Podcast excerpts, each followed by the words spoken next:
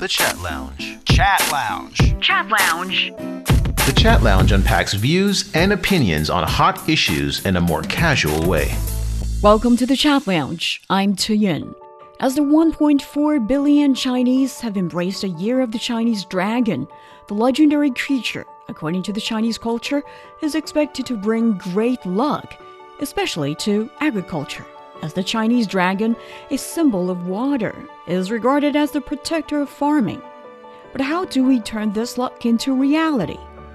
In its number one central document, the first policy blueprint published by Beijing at the beginning of each year, the Chinese government has outlined the priorities for consolidating its rural revitalization drive this year. In this special edition, we take a look at why the priorities are critical and how the plan may be carried out to promote comprehensive revitalization in its countryside, with insights from expats who've made rural China their home.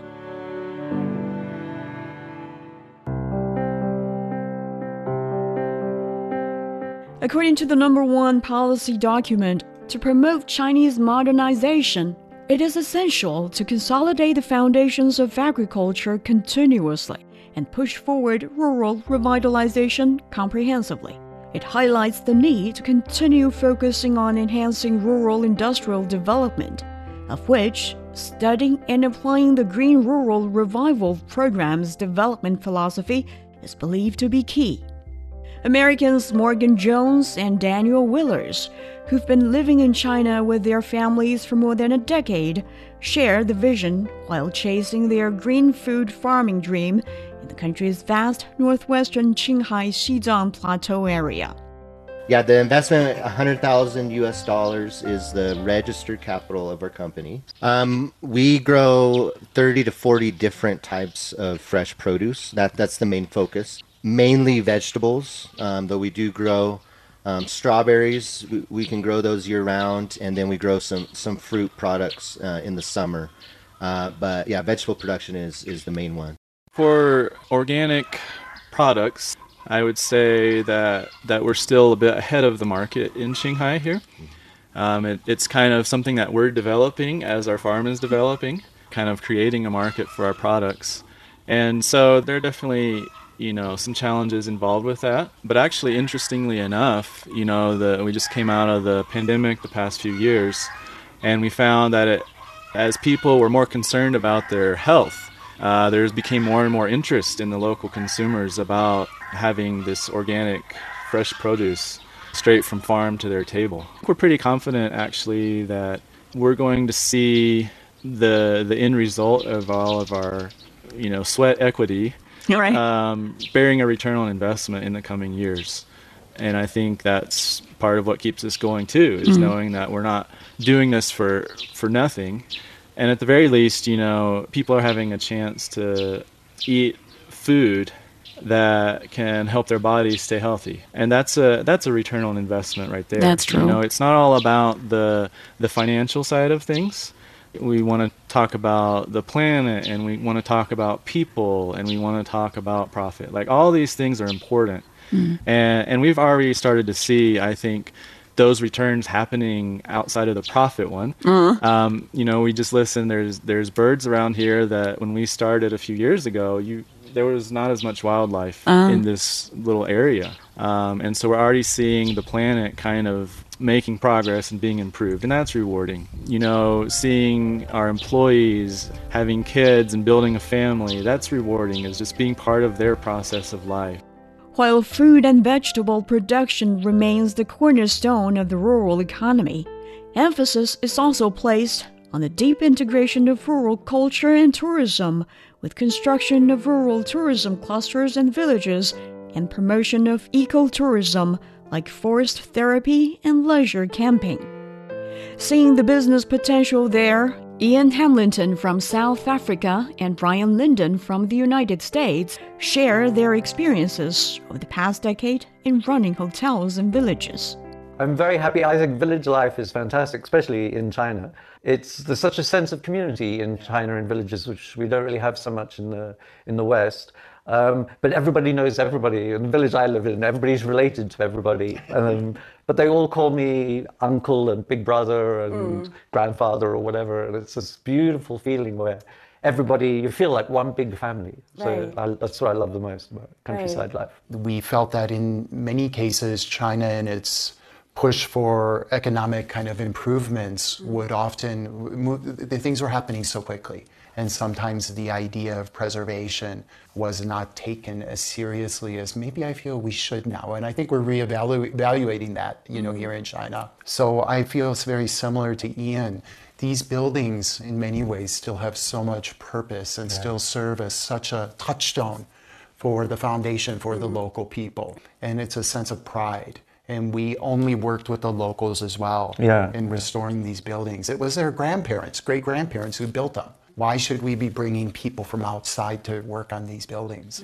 So um, I feel very similar, you know, Ian. Often the travel companies travel around China visiting different places, and we contacted them and they came and looked and said, "Ah, we this is what we want is a chance for foreigners to stay in the countryside, not all in big cities." In a way, our business um, may be similar to Ian's. In a way, it's our social enterprise. Right. It's a way of making, you know, some money, of keeping us going. But there's so many other things I want to do. As you know, we do education. We do. I have a museum. We do volunteer libraries. We're developing hiking trails into rural, and that's kind of our goal. That's what inspires me. And um, the the hotel is really our way of, in some way, funding Yeah. those things. Just like you with your arts and architecture, you wanted to protect that building. Yeah. And I wanted to protect that building as well. And we we came Found up a with way. found a way to make it work. Yeah, You yeah. know. Both of you chose to preserve the building, to preserve the original style. But were you required to do this in the very beginning by, you know, by local authorities, or was it your original plan? I think we have different stories, Yeah. but you can go first if you want. Um, no, when I first uh, started, because I'm an architect in South Africa, when uh, you want to do a renovation or a new building, the first thing you do is go to all the government departments and get approval. So you go to the fire department and the planning. And so in Yangshuo, I then said to my, my business partner uh, that she should go to all the different government departments and see what sort of approval and what requirements there are. And they all said, yeah, there's nothing, just do it and then come back when you're finished to get all your licenses. So there was never any requirements from the government for us until we'd finished all the work. And then we had to go to all the different departments. And then they came along and kind of said, or the fire department said, oh, there's way too much wood. Um, it's a fire risk. And sort of, but then they, you know, worked with us and told us how to solve it all. But during the building process, they had no requirements because I thought the the first house I rented was so beautiful, I wanted to preserve as much of that as possible, and I wanted the feeling of it being a house, not it being a hotel or something. Mm. So my thought from the very beginning was the person who built this building 150 years ago or whenever, if they were here today and they were going to change it, how would they change it? I'm sure they would use new building materials because there are new building materials available, but they would want to keep the spirit of the building. So that's what I tried to do was change it because it's obviously its use is changing and we had to put bathrooms in and all these mm-hmm. types of things, but to try and keep that original spirit of the building. So for me, the happiest thing ever was when we got Chinese customers come. I think the first Spring Festival, we had a Chinese family came and booked.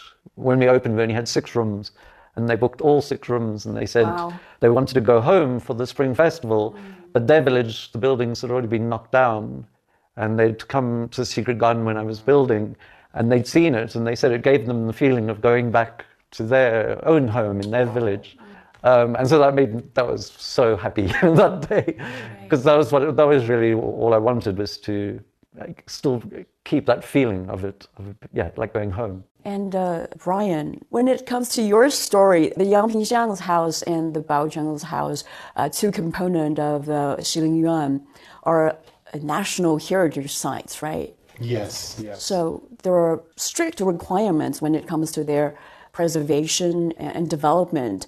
Have the rules made it much harder for you to renovate or turn it into Yeah, I think that Right, you know, hotels. renovating a heritage site is often much more expensive and much more complicated than building new.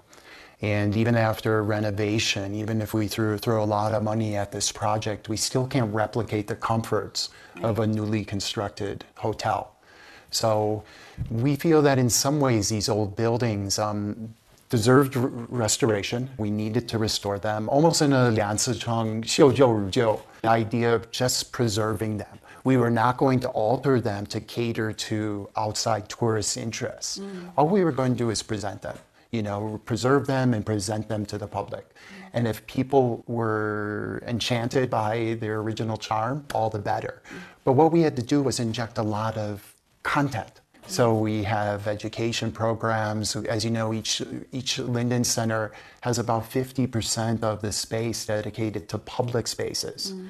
Where we are now here, we have a cooking school, we have a fitness kind of complex, we have a yoga center, a conference center, and we've dedicated so much of what would be a typical businessman's, you know, efforts mm. in maximizing all the space and turning them into guest rooms. Mm. We have turned them into public spaces so that the public still feels very, very welcome here. And that's hard to do. It was really hard to do.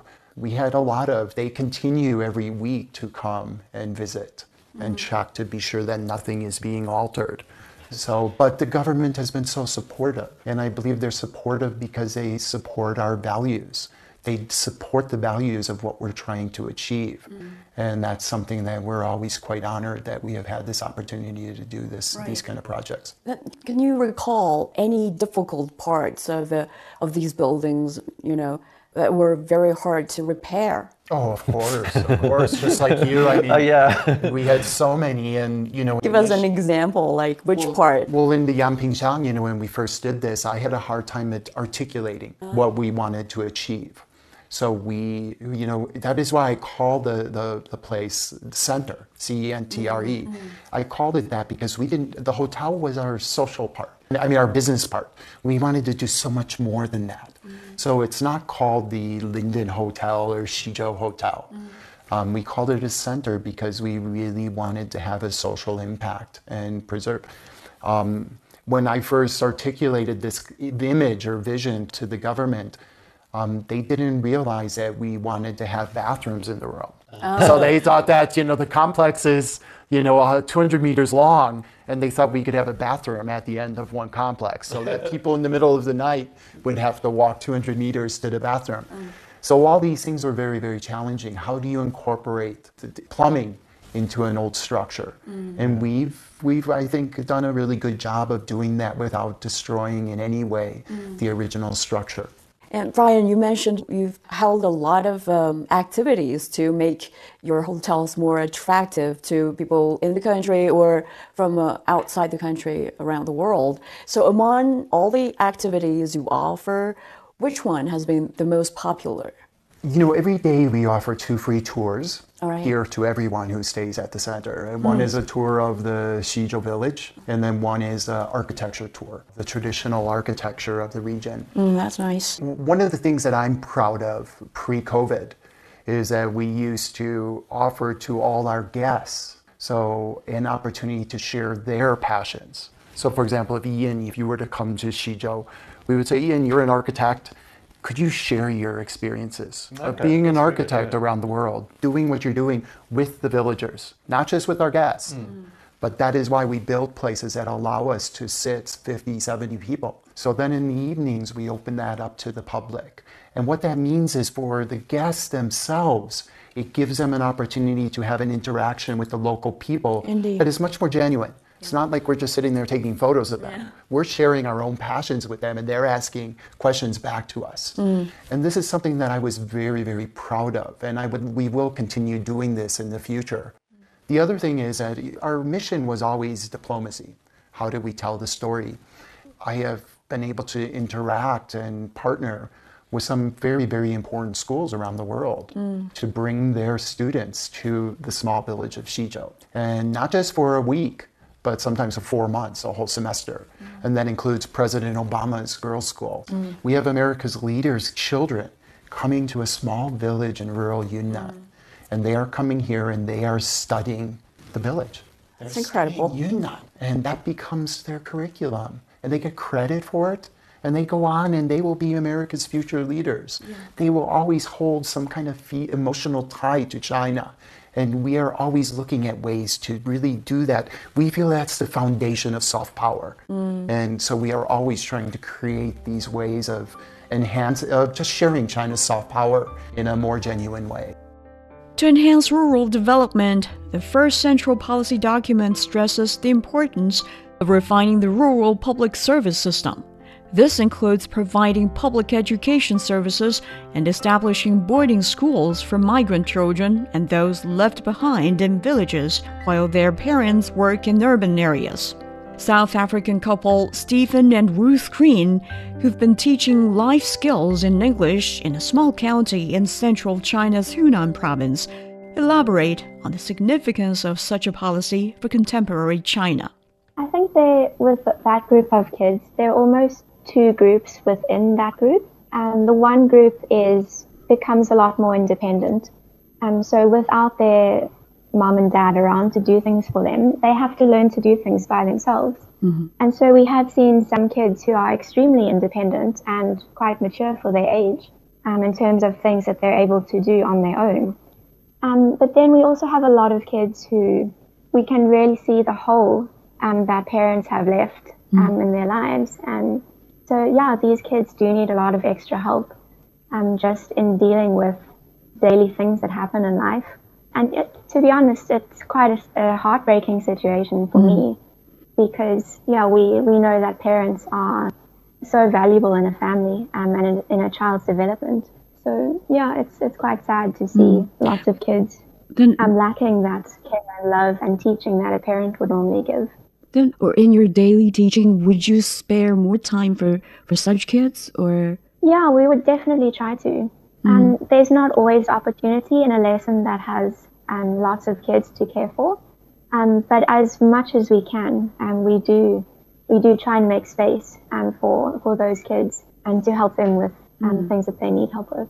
And one interesting phenomenon is that um, some left behind kids they are more active or physically stronger than those who have parents by their side. Yeah, we have seen that. Um, there's there's actually one of our um, adventure club kids I think he's maybe grade five or six at the moment. Mm. Um, his parents are working elsewhere. And we recently did a cooperation with a sports center um, where basically we joined with them. They taught the sports side of things and we taught some English amongst that. Um, and this kid, um, who was part of our club, he was fantastic at all of the sporting activities. Um, had brilliant hand-eye coordination, brilliant body awareness. Mm um, and he was able to complete the circuits much faster and with much greater agility than some of the other kids. Yeah, so um, just to, to clarify for listeners, left behind children refers to children whose parents have gone to seek better employment opportunities in bigger cities. Thanks for that um, clarification. And, yeah, and I would just say um, I think there are two groups because because I think the reason for that that trend is that those children are, are looking for a way to process their emotions. So, so I think for, for, every child who has to deal with um, parents being away, there obviously are going to be strong emotions. Mm. And one of the ways that kids process those emotions is to be more active because you know sports it releases endorphins it helps you to to process negative emotions which i would say is, is the, the positive one the negative one is you know, with the rise of technology, is a lot of those kids end up, you know, on cell phones or in front of a TV. Mm. That's where they go to process the, those emotions, which is a lot more worrying, I would say. Which is also why we want to, yeah, offer classes and opportunities for kids to learn to be more active with their bodies and be exposed to just good ways to, to process and deal with, with emotions. With the left behind kids in those environments, we just have to do our best to include them and to have yeah to for us to be there to support them or to have teachers to support them um, and just yeah just help them to know that that they're not alone Um, but also often the, with the left behind kids, they'll their grandparents are looking after them. Yes. Um, and so often the grandparents will be attending those events. And the grandparents are interesting in that, you know, a lot of them come from an era where um, education wasn't as readily available. So they are often at a loss for how to support and help their grandchildren. And so part of what we want to do with those events is to give the grandparents opportunity to have that good interaction with with their grandchildren. Um, and then often we we need to have a conversation with grandparents around what it means to um, encourage and support their grandchildren. Right. And what are the right expectations to have um, on their grandchildren? I think that's a big one. Is like just getting yeah. the expectations right, because because they they didn't have the same experience and opportunities that their grandchildren are now having. As we know that uh, China is carrying out this um, reforms in, in the education sector, if I ask you to provide some um, suggestion for the policymakers, what would you say to them? Maybe Stephen? I mean, I would just offer encouragement mm. um, and say you're on the right track. Um, you know, so so the first changes that we saw were around broadening the children's um, educational experience and introducing different forms of learning and introducing extracurricular.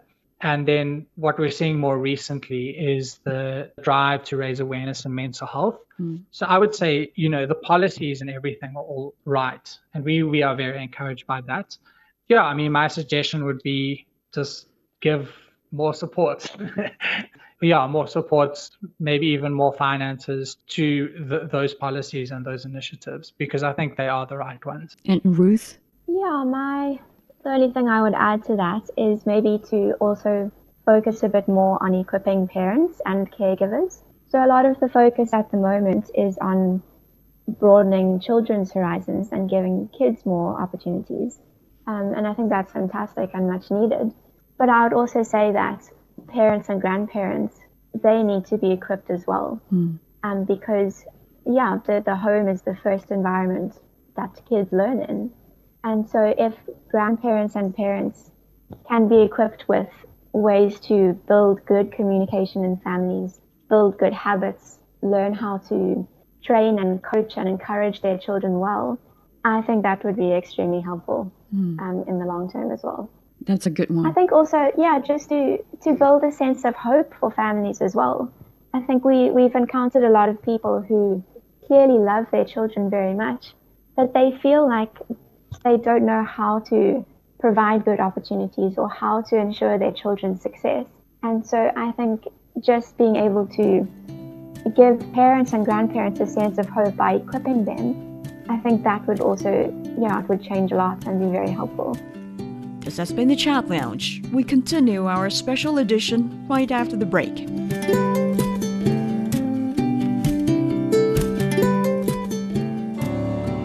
the first day I was here, I just loved China. Why China instead of other countries? That's the essence of China. Why the village instead of the city? When we talk about Xiangcun Zhenxing, you know, rural revitalization. As China's rural revitalization continues, we talk to expats to find out their reasons for choosing to live in the country's villages for years or even decades. Everyone knew and everyone cared about. See around them, people investing in that. They also share their experiences and views on the development and reconstruction of the countryside over the years. The village became much cleaner. So that was the best thing because all the families got back together. Learn more about what's going on in China's vast rural areas through my expat life in rural China here on Chat Lounge.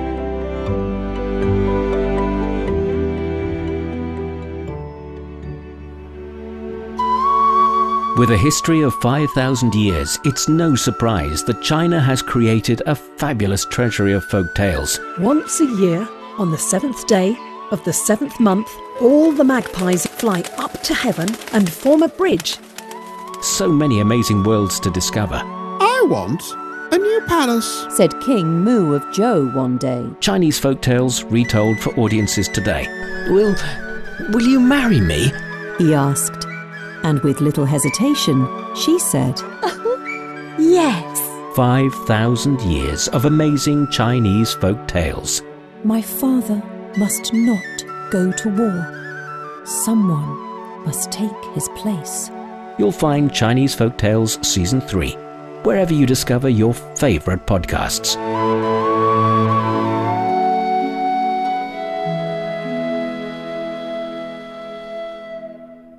Welcome back to the Chat Lounge.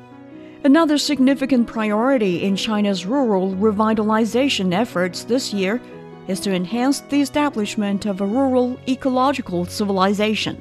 Persistent actions will be taken to combat agricultural and rural pollution, advance rural ecological preservation and rehabilitation through initiatives such as decreasing the use of chemical fertilizers and pesticides, and promoting a model focused on planting and breeding circulation.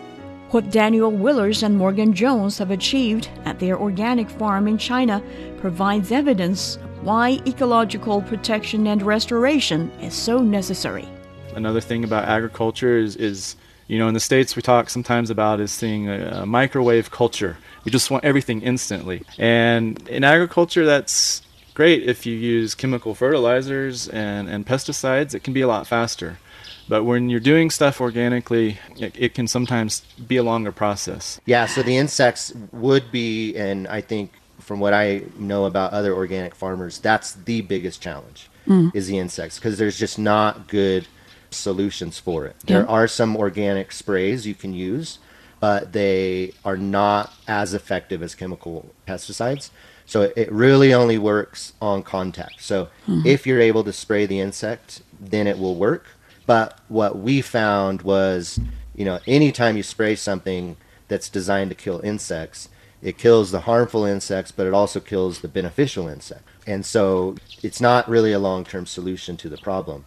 So we do we do there's a plant derived spray that we use to, to spray insects. We do use that if we have to, but our approach is more to create a balanced ecosystem. So we're not trying to get rid of all the, the insects uh, because we want the beneficial ones. We want the beneficial ones to control the harmful ones. Mm. So we do things like we plant a lot of flowering things that, that attract beneficial insects uh, and also create a habitat for them to live. Another thing we do is we use uh, pheromone traps. Mm. So it, it puts out a scent that attracts the male species of the harmful insect. And then the idea is if we catch all the males, then they can't reproduce. So it's not a quick fix. It, you know, it takes time for that. So those are, yeah, some of the strategies we use. Fresh produce, we've only seen an increase in demand for our products. That's good. Uh, because people are, are becoming more health conscious, yeah, after the pandemic. The first policy blueprint also underlines a strategy for nurturing talent encompassing the training of local individuals from rural areas and facilitating the transition of professional and technical experts from urban areas to contribute to rural development through enhancements to the evaluation and incentive system.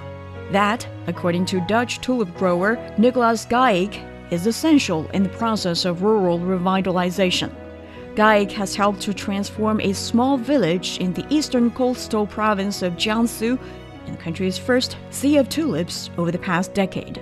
What I do is I, I, I, say to the, the, potential young guys or ladies, you can also get a, good salary. If you do your job well, of course you get a good salary. Because nobody uh, wants to work for a low salary, uh, no. hard working for the low salary. Because if you are, if I'm satisfied, you do your job very well, yes. the company make profit. No, okay, you need to earn money. So the salary is one, uh, one of the things to make the job interesting for young people and to make career, of course. But to American Adrian Brill, it takes more than just money to attract young talents to work and live in the countryside. Brill has become an online food influencer in China after opening a pizzeria in a small village in the eastern province of Anhui. He's been appointed as a rural ambassador to promote revitalization of local villages.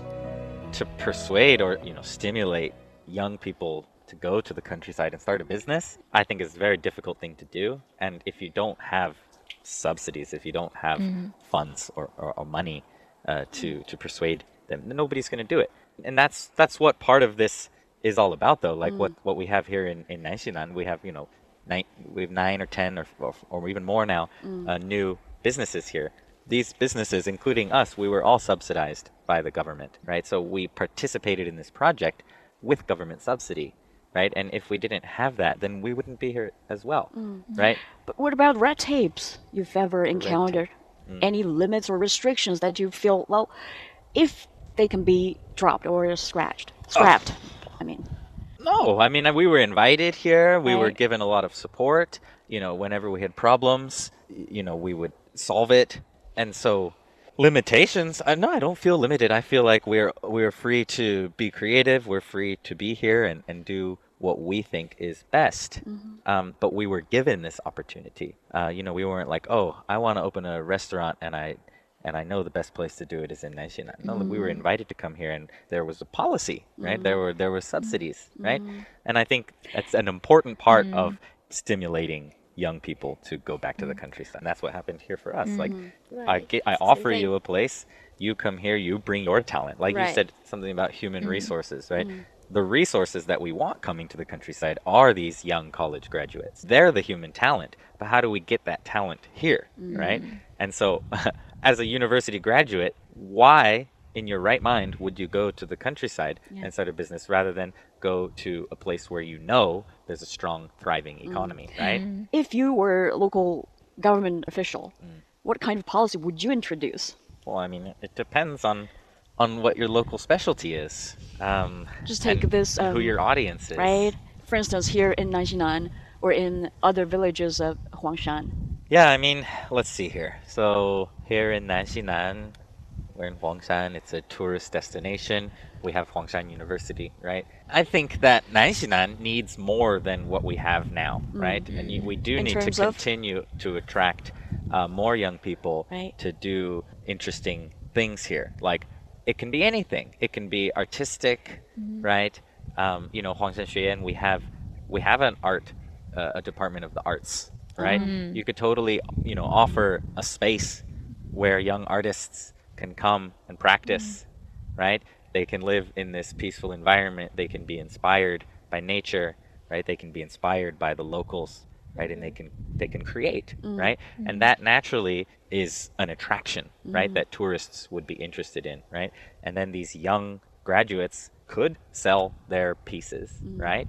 And it just creates a platform, right? Right. And so I think you know that could be part of what we do here. Mm. Um, that could be something that if I were a local official, Yeah, that I could Mm. consider, right? You probably didn't um, aim for what, what you've got right now or aim to be part of the country's um, rural Revitalization. revitalization campaign. But in the end, or eventually, you've become part of it, right? Right. So a little bit more about this um, campaign or drive in this country.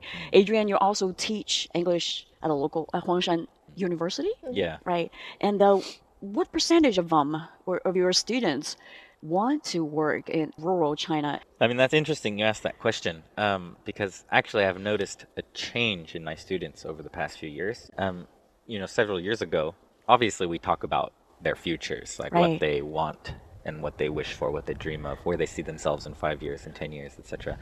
Um, and several years ago, most of my students would say, oh, well, you know, I need to go to Hangzhou or Shanghai. I need to, uh, you know, find More find a- economically uh, developed right, areas. Right, go to more economically developed areas where all of the resources are, where all the opportunities are, um, and that's just something that they thought was their obvious next step. Um, and recently, in the past year or two, more of my students, in fact, I think most of my students now, when they when I ask them the same question, very few say I want to go to Hangzhou or Shanghai or whatever. Oh. They say I want to go back to my hometown. And I think there's more than just you know countryside revitalization that plays a part in this. Like, uh, I mean, pressure, societal pressure is really high. Um, you know, there's a lot of it's it's difficult to land a good job in the big Mhm. cities, etc. So there there's a lot of pressure. There's a lot of anxiety that these students have.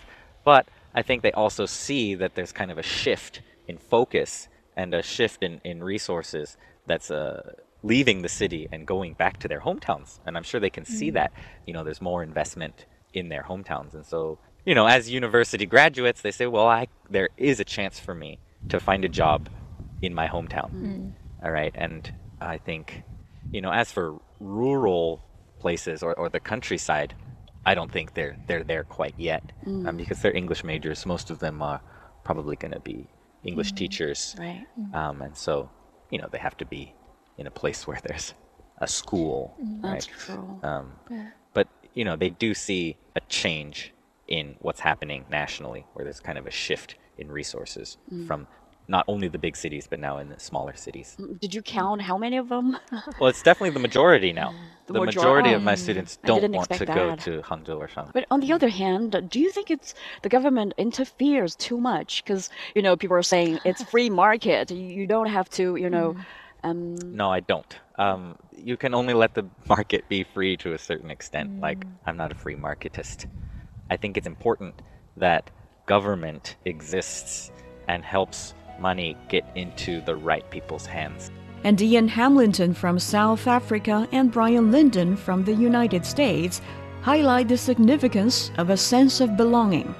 It's interesting because when we first opened for business, we had no Chinese customers. Once we started getting some customers, no Chinese customers come at all. It was only foreigners because I think at that point, Chinese people from a village had worked so hard to be able to move to Shanghai or Beijing and buy their nice expensive apartment. They weren't going to go to some little village that didn't even have a road going to it for their holiday because they worked so hard to get away from that.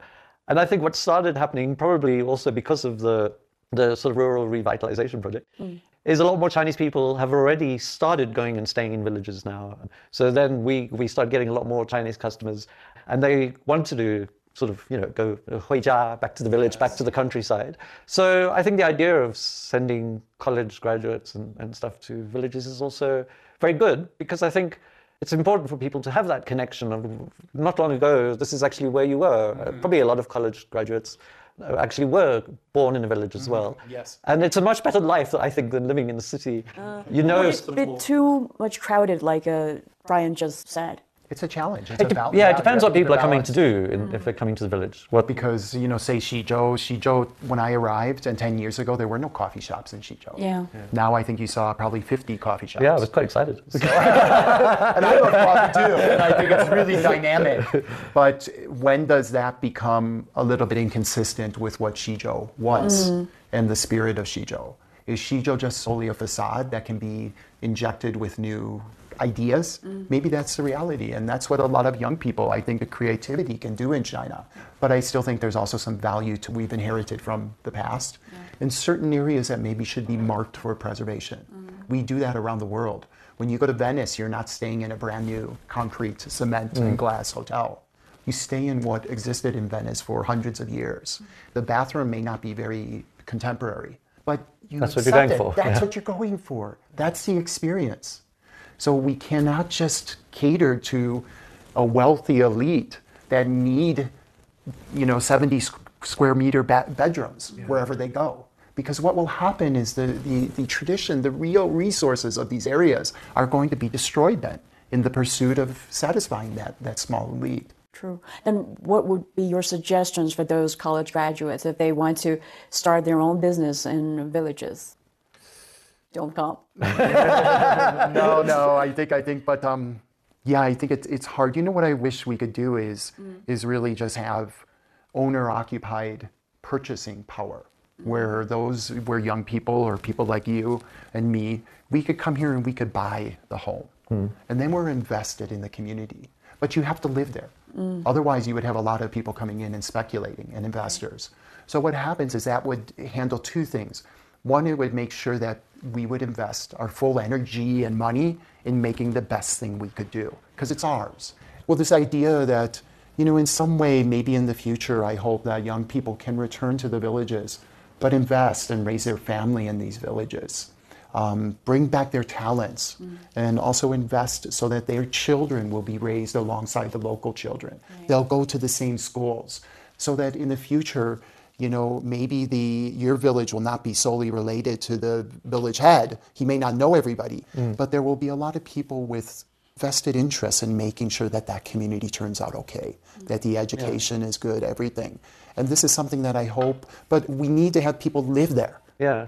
Well, I think ideally, in an ideal world, this has never happened. Um, people, if you're a college graduate or something from Shanghai, you would come and partner with somebody locally and do something together, and that would someone from the village and someone from outside. But I think that'd be very, very hard to ever get right because it would be people with very different ideas about how, how everything works. But I think that would be ideal. Is you're saying, okay, you're going to come in and then you're going to be partnered with somebody from the local community, so you're going to be forced to be part of that community. Then they would say if a foreigner can do that, we as a Chinese should be able to. Yeah, yes, that's I true. would think so. Yeah. Yeah, Um, yeah. I mean, in many ways, Ian, we've, we're we're examples of success. Mm. I mean, we've we've gone to very small villages, and we are continuing to grow. And um, I think maybe I, if I have a success, it's, it was because it wasn't planned. That's the problem.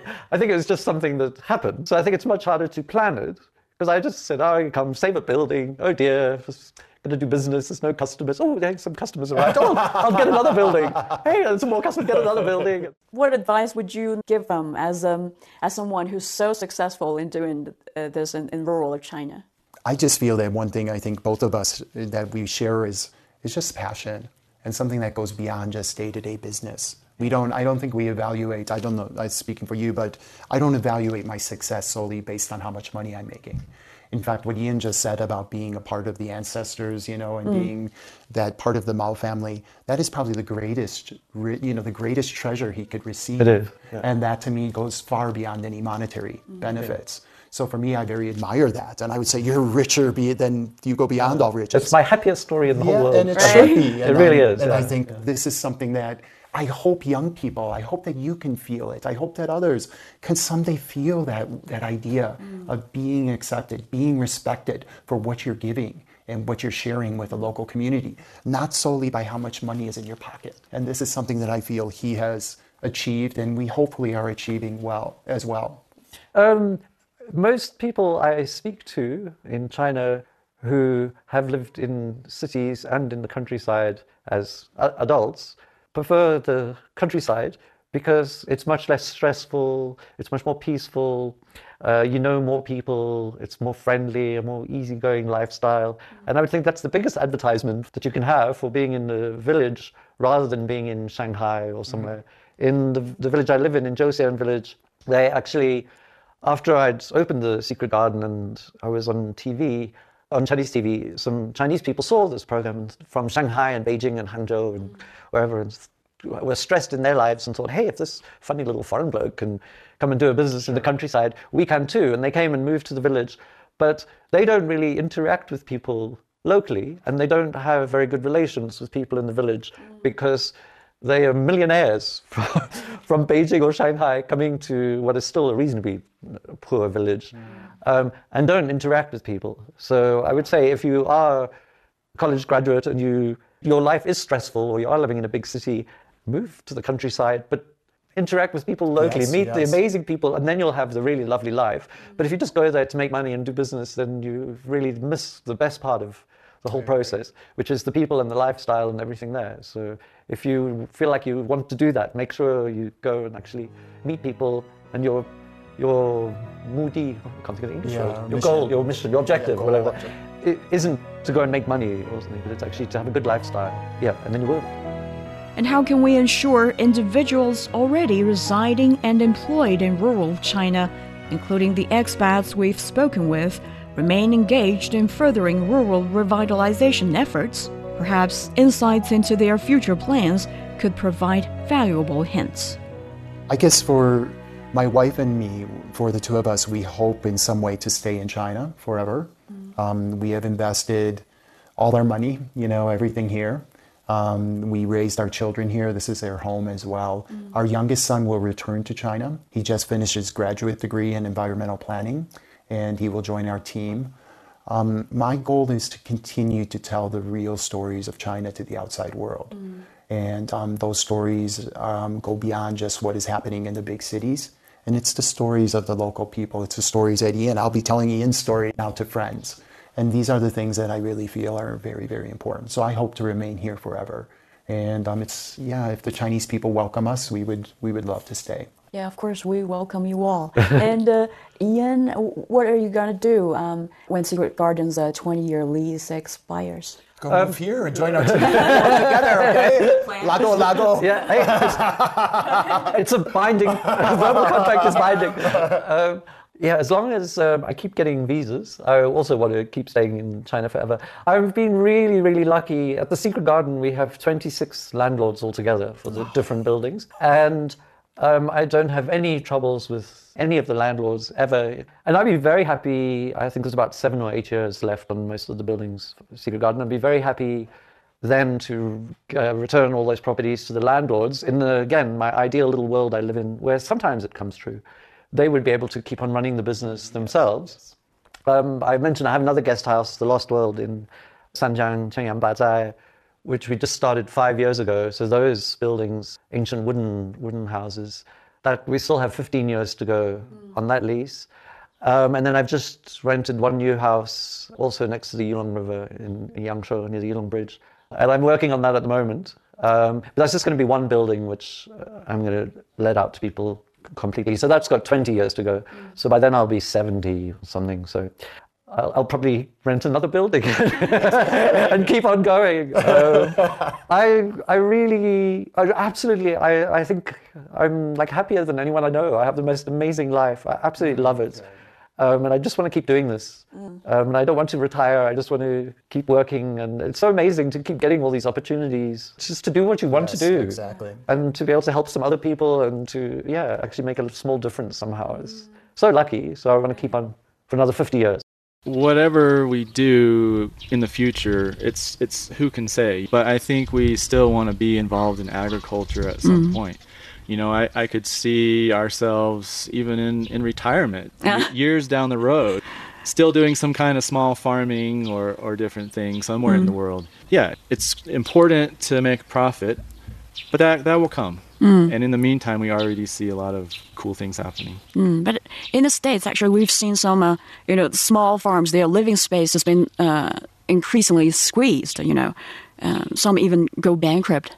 Uh, especially after the three-year COVID pandemic. So, Morgan, are you worried about a similar scenario in China? Uh, it is true. Um, over the last several years, farms in America have consolidated more and more.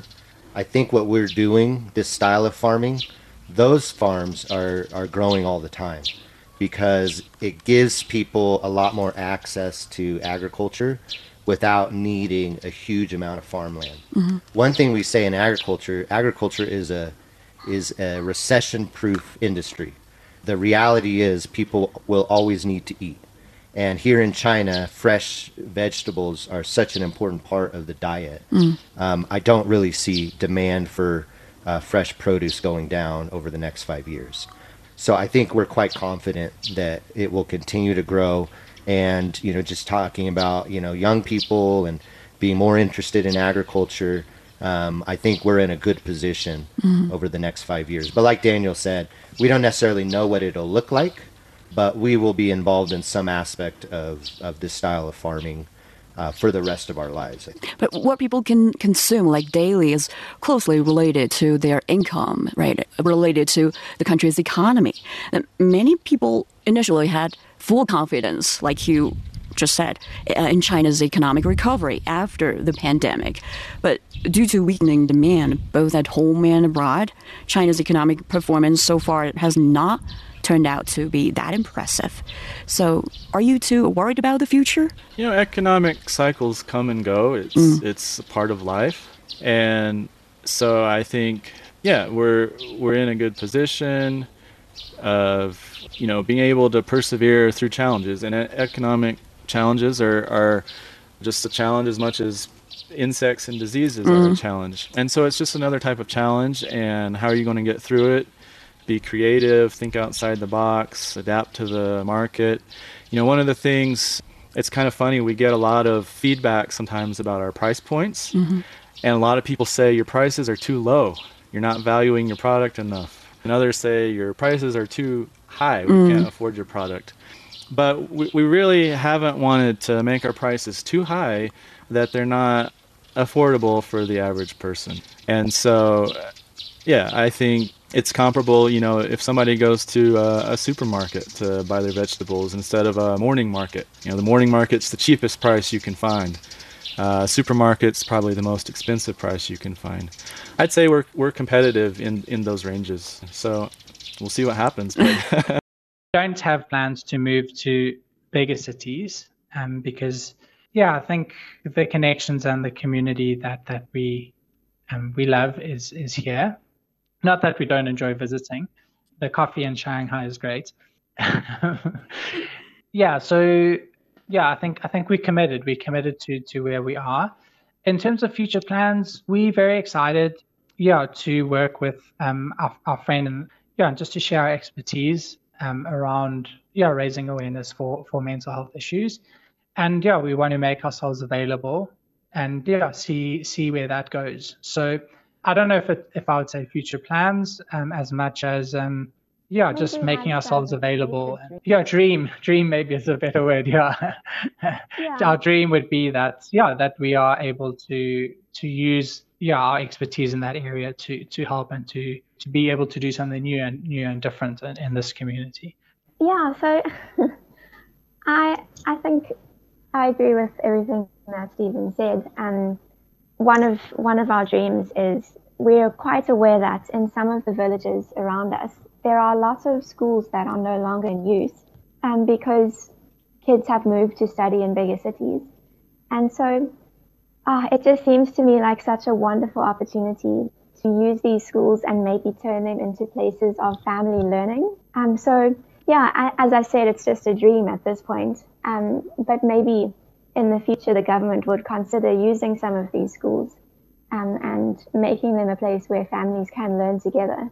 Um, yeah, and if, if we could be a part of that or any help along that journey, um, for me, that would be an incredible dream and a privilege. I learned you're planning to start a new breeding program based on the local climate. Um, how's the plan uh, coming along? Uh, when can we see the new varieties? The breeding program has to be uh, exe- executed.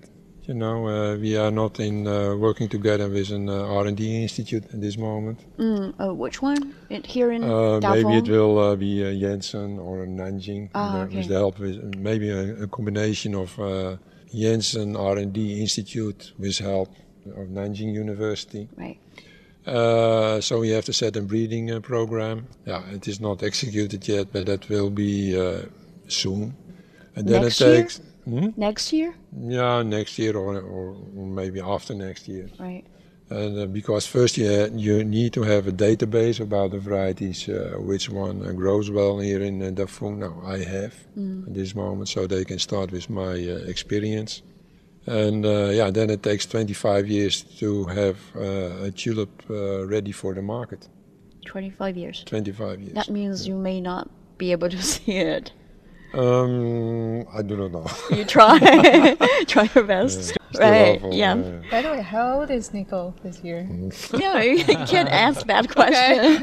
right? Just making random assu- assumptions. Younger than his age. Looks younger than his age, I mean. That I'm sure. Right. so, apart from Yancheng, are you considering promoting tulip planting in other places in China? Yeah, we already have some uh, some contacts in, Okay. that, in, That's uh, in uh, Hebei province, and uh, yeah, that will uh, work out. I think next Mm. year if we have the the right machinery, the modern machinery, Right. and then uh, yeah, we start to collaborate with them and we give uh, technical support and everything uh, what is needed. Our future plan. Yeah. It's like a must answer question. Future plan. Make With more the pizza. pizzeria. Make more pizza. Make open another few pizzerias. Yeah, I like mean- in I- China. I understand you got this challenge of, of of making hundred types of uh, pizzas. Yeah, something. Oh yes, we uh, oh ourselves. yes, make a hundred types of pizza. Right. So yeah, one Halfway day we'll through make. already? Well, no, no, not halfway through. It's a slow process. Like I said, we're you know we're busy operating the business, and so until recently we don't really have a lot of time to Mm. slow down and do other things. Um, but yeah, you know we would like to continue to participate in countryside projects. We think we feel that 卓的小食堂 is a wonderful addition to you know the countryside. Um, Indeed. Um, yeah, yeah. It, it, just is suited to the mm. countryside, and it's. Mm. I, I, feel like we're not suited to the city scene. Like what we do is very kind of countryside style, mm. and so mm. you know Nanxinan is really wonderful, but there are many wonderful villages, villages around Huangshan, and it would be cool if we could not only promote Nanxinan, mm. but we could continue to promote mm. other, Other local village. villages in Huangshan as well. Right, Yeah. not mm. like a more ambitious plan to extend it across the country. step by step. Baby steps, baby steps. With that, we wrap up this special episode. Please feel free to leave a review or comment for us. Just email radio at cgtn.com. I'm Tu Yun. Thank you for being with us. Until next time, take care.